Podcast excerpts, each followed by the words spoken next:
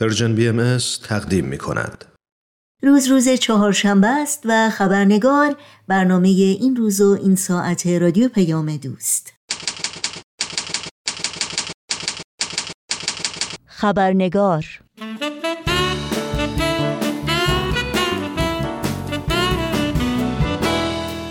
خب اگر با خبرنگار هفته گذشته با ما همراه بودید حتما به خاطر دارید که گفتگویی را آغاز کردیم در مورد موضوع مهم تربیت معلم و پاره از روش ها و رویکردهای نوین و کارآمد در این زمینه.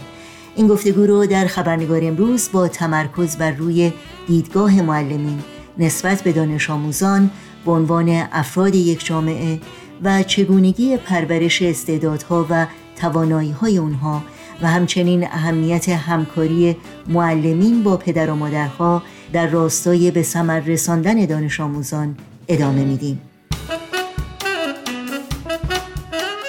نوشین هستم و به شما دوستان و دوستداران خوب خبرنگار در هر کجا که با ما همراه هستید خوش آمد میگم و خبرنگار امروز رو تقدیم می‌کنم. قبل از اینکه شما رو به شنیدن ادامه گفتگوی ما با میهمان عزیز برنامه خانم سوزان احمدی هانسن دعوت کنم. در یک معرفی مختصر باید بگم که خانم سوزان احمدی هانسن معلم، مربی آموزشی و استاد تربیت معلم هستند و بیش از 17 ساله که در این زمینه فعالیت می کنند و تمرکز حرفه ایشان دانشجویان و معلمینی هستند که به دو زبان اسپانیولی و انگلیسی تحصیل و تدریس می کنند با سپاس بسیار از خانم سوزان احمدی هانسن با ما همراه باشید.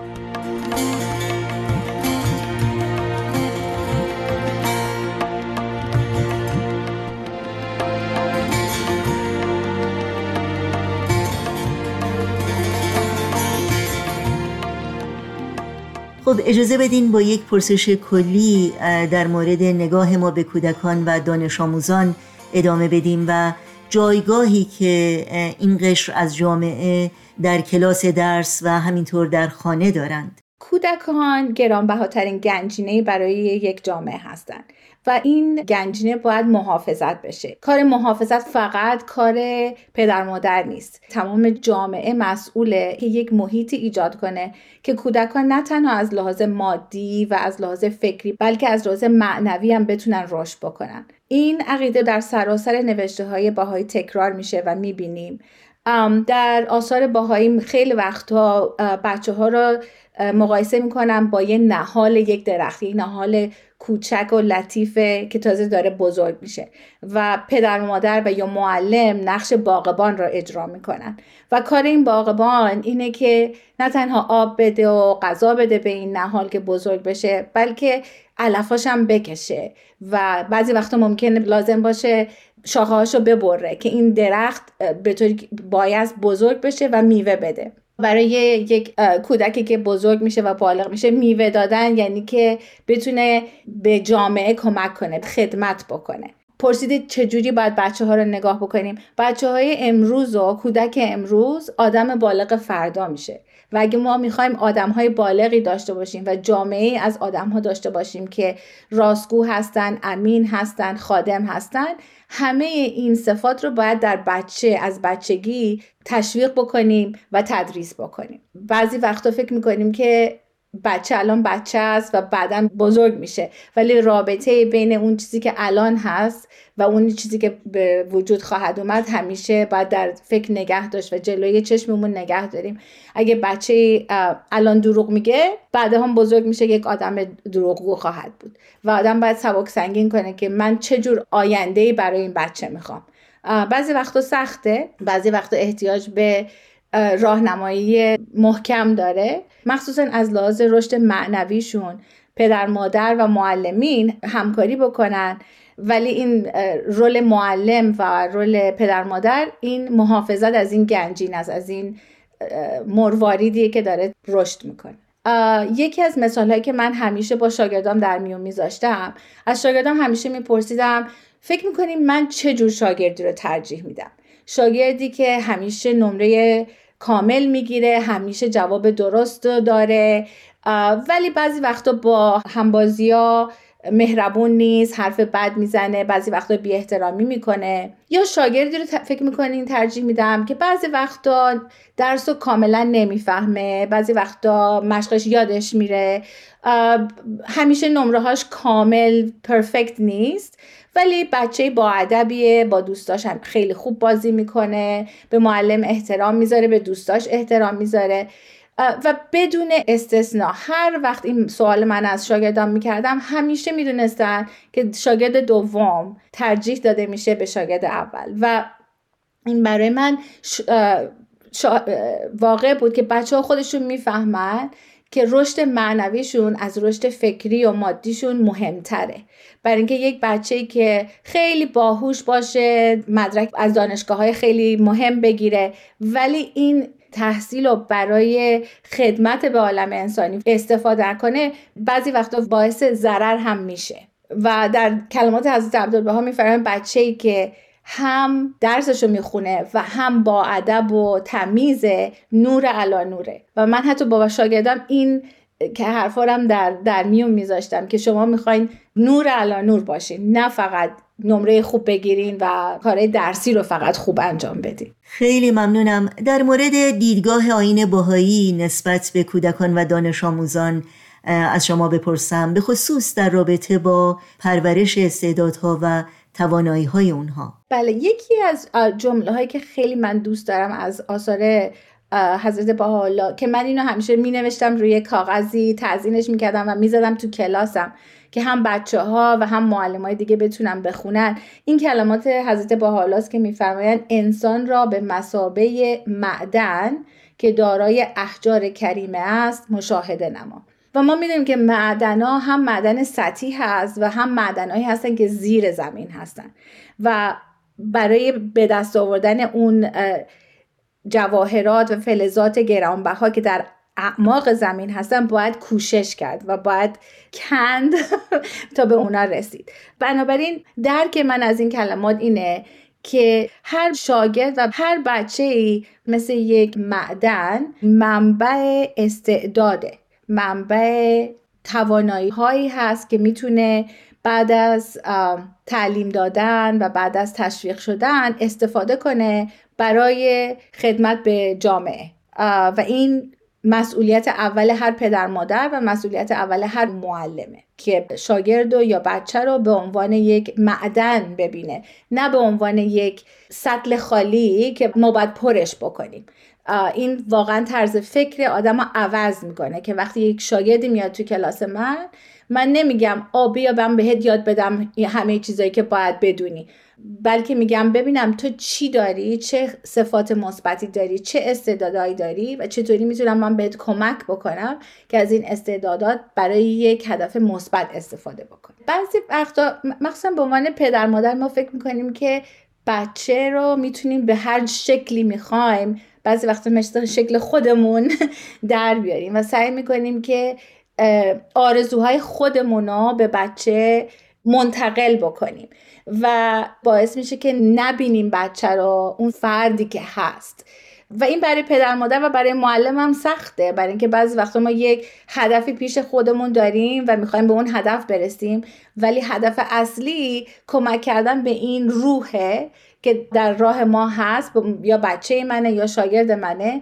و هدف من باید این باشه که چطور به این روح کمک بکنم که به مرحله بعدی برسه رشد بکنه. و آرزوها و اهداف خودم رو بهش تحمیل نکنم. برای همینه که این مقایسه بچه با معدن خیلی مفیدتره با مقایسه بچه با یک کاغذ پاک که قبلا می‌گفتم مثل یک کاغذ سفیده من می‌تونم هرچی بخوام روش بنویسم. یا اینکه یک ظرف خالیه که من می‌تونم اینو پرش بکنم با چیزایی که من می‌خوام. اینه که سخته برای معلم یا برای پدر مادر که خودشو جدا بکنه یه مقدار از چیزایی که خودش می‌خواد و گوش بده به حرف بچه و بچه رو به عنوان یک موجود مستقل بهش نگاه کنه. من بعضی وقتا می‌بینم جوانای خیلی با استعداد که همه چی در دسترسشون هست. و درس خوندن و دانشگاه رفتن براشون خیلی آسونه. پدر مادر پول دارن پدر مادر همه امکانات دارن که این بچه ها بتونن تحصیل در دانشگاه بکنن. ولی دارن رشته هایی رو می‌خونن که واقعا بهشون اونقدر علاقه ندارن و به خاطر اینه که می‌خوان که پدر مادر ازشون راضی باشن یا فکر می‌کنن که برای اینکه بتونن استقلال مادی داشته باشن بعد حتما در این رشته. و من همیشه میگم چقدر حیف چقدر حیف که این استعداد و مهارتشون در یک زمینه استفاده نشه که بهش علاقه هم دارن. حضرت عبدالله میفرمایند اگه به یه چیزی علاقه داری در اون رشته بهتر و بهتر میشی. و وقتی آدم یک کاری رو از روی عشق و علاقه و به خاطر خدمت می‌کنه می‌دونیم که در جنت باهایی کار کردن با روح خدمت مثل دعا خوندنه. و واقعا حیفه که یه بچه فکر نکنه بتونه اون چیزی که واقعا دوست داره رو بخونه و درش بهتر و بهتر بشه که بعدا بتونه به جامعه از اون طریق خدمت بکنه. به نظر من راه حلش یکی از ابزاری که دیانت باهای به ما میده وسیله مشورته و من میگم مشورت در خانواده کمک می‌کنه که این تصمیما با عدالت گرفته بشه و نظر همه پدر مادر و خود بچه در این تصمیم گرفتن استفاده بشه. چون می‌دونیم که درسته که پدر مادر تجربه بیشتر دارن و دارن از خودشون میگذرن و تمام زندگیشون برای رشد و تعلیم و بزرگ شدن بچه هاست ولی یک مسئله حقوق هم هست که هر کسی یک حقی در خانواده داره. حضرت عبدالبها می‌فهمن که هر کسی مادر یه حقی داره پدر یه حقی داره و بچه هم یه حقی داره.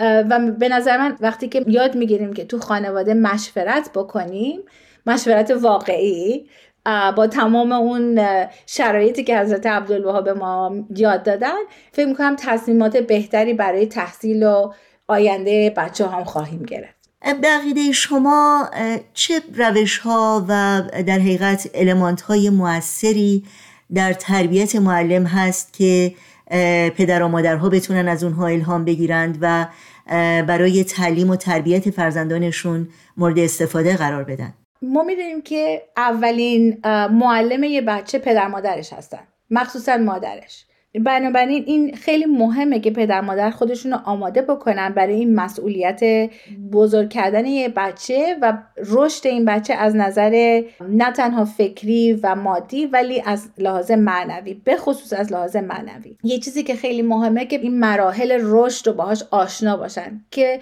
بتونن انتظارات متناسب با سن بچه داشته باشن.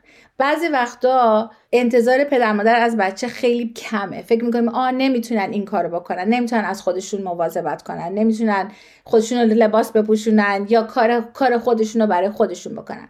و بعضی وقتا انتظارات داریم که واقعا مناسب با سن نیست. بچه دو ساله یا سه ساله ممکنه نتونه بشینه ساعت ها ساکت بشینه و از جاش تکون نخوره. و بعد انتظار ما اینه که ببریمش خونه مهمونی و دست به چیزی نزنه. اونم مناسب سن نیست. و با اینکه ممکنه یک معلم در زندگی آدم خیلی تاثیر داشته باشه و آدم رو تشویق بکنه و الهام بده ولی به نظر من آدم به حرف پدر مادرش از همه بیشتر اهمیت میده. اگه پدر مادر من به من بگن که من یه کار درستی کردم و استعدادی از من بگیرن و اونو تشویق بکنن خیلی برام مهمتره که کسی دیگه به من بگه. حتی اگه معلمی هم باشه. و بعضی وقتا حرفی که پدر مادر می‌زنن که درباره کارهایی که من نمی‌تونم بکنم درباره محدودیت های من اونم برای من مثل حقیقت واقعیه. به عنوان حقیقت قبولش می‌کنم و با من سالهای سال ممکنه بمونه تا تجربه زندگی به من بگه نه تو می‌تونی این کارو بکنی.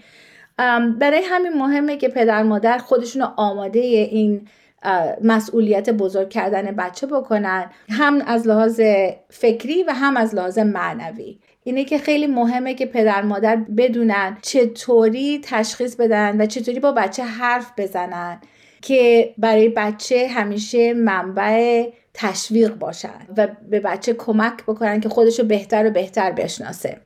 و بقیه شما تا چه حد همکاری و همفکری معلمین با پدر و مادرها در زمینه تربیت فرزندان می‌تونه تاثیرگذار باشه؟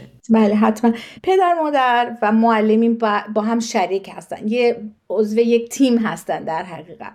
و از یه سنی می‌رسه که بچه در حقیقت بیشتر تو مدرسه و با معلمه که تا خونه و با پدر مادرش. اینه که خیلی مهمه که والدین و معلمان همدیگر رو در یک طرف ببینن. یعنی همدیگر رو به عنوان همکار ببینن و عضو یک تیم ببینن.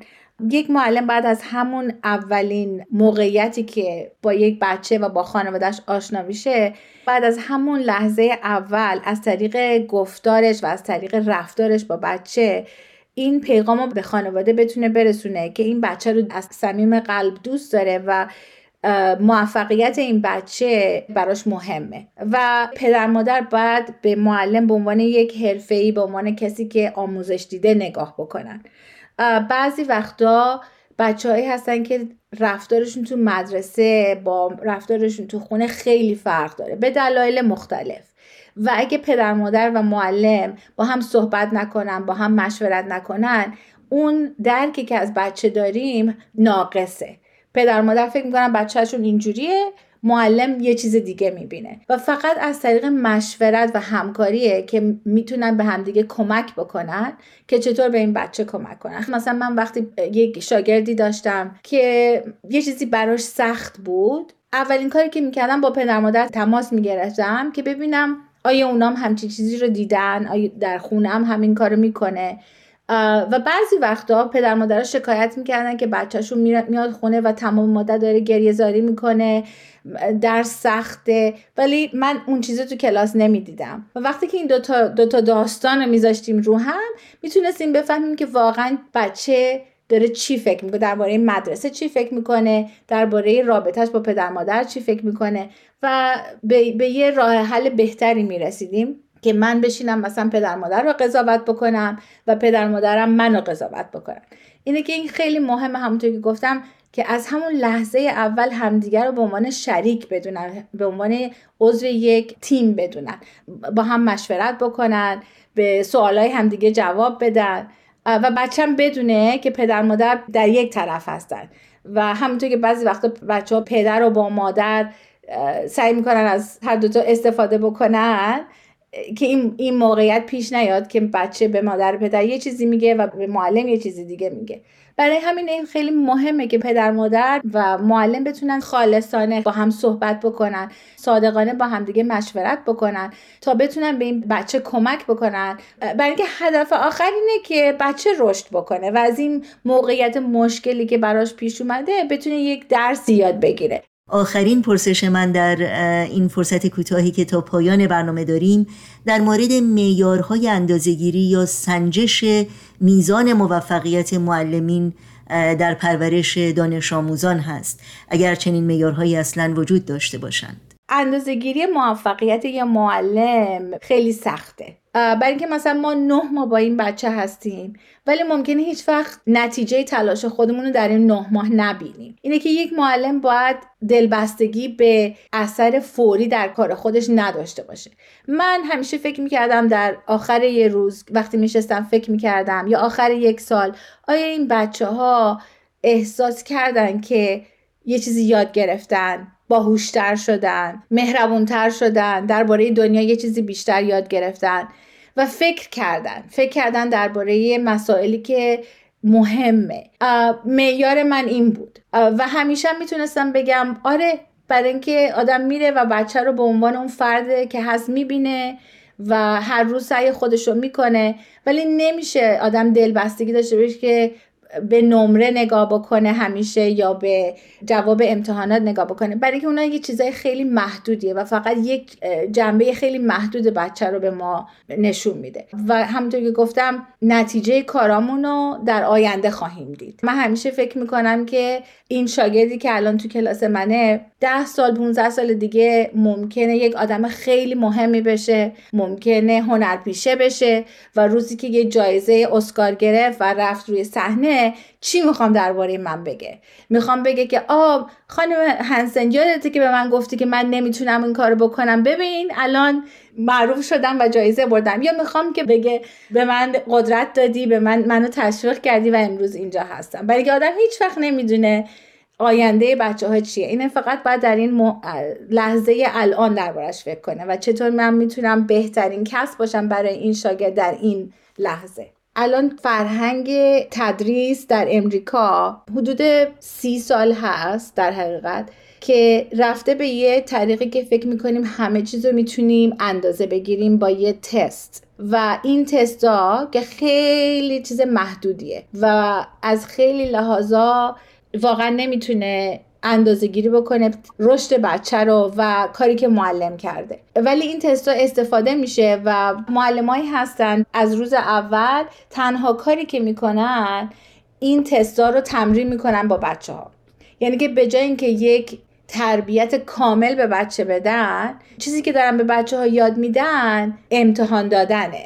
امتحان دادن بهشون دارن یاد میدن. نه خلاقیت نه فکر کردن نه یاد گرفتن نه کنجکاوی کردن. که به نظر من هدف تعلیم و تربیت واقعی این چیزا هست. نه اینکه امتحان دادن. هر بچه از یک خانواده مختلف میاد از یه فرهنگ مختلف میاد. هیچ معلمی نمی‌تونه یه فرمول داشته باشه که به همه بچه ها از اون فرمول استفاده کنه.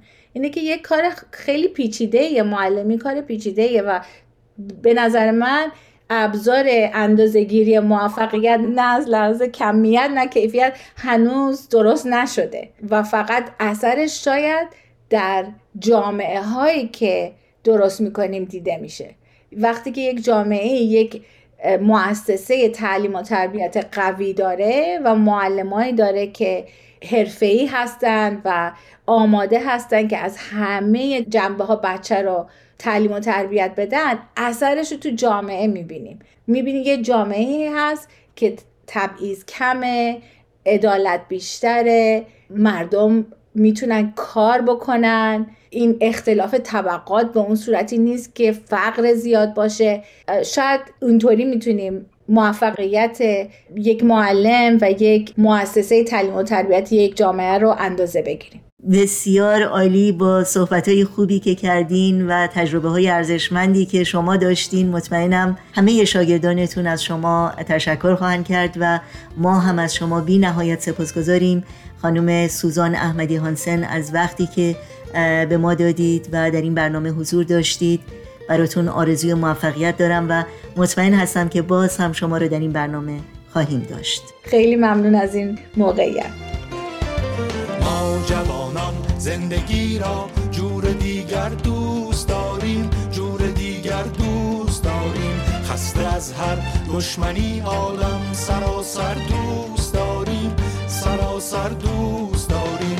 آتش دلهای من سوزد بساط کهنگی ها آتش دلهای من سوزد بساط کهنگی ها تازه اندیشیم و عشق تازه دل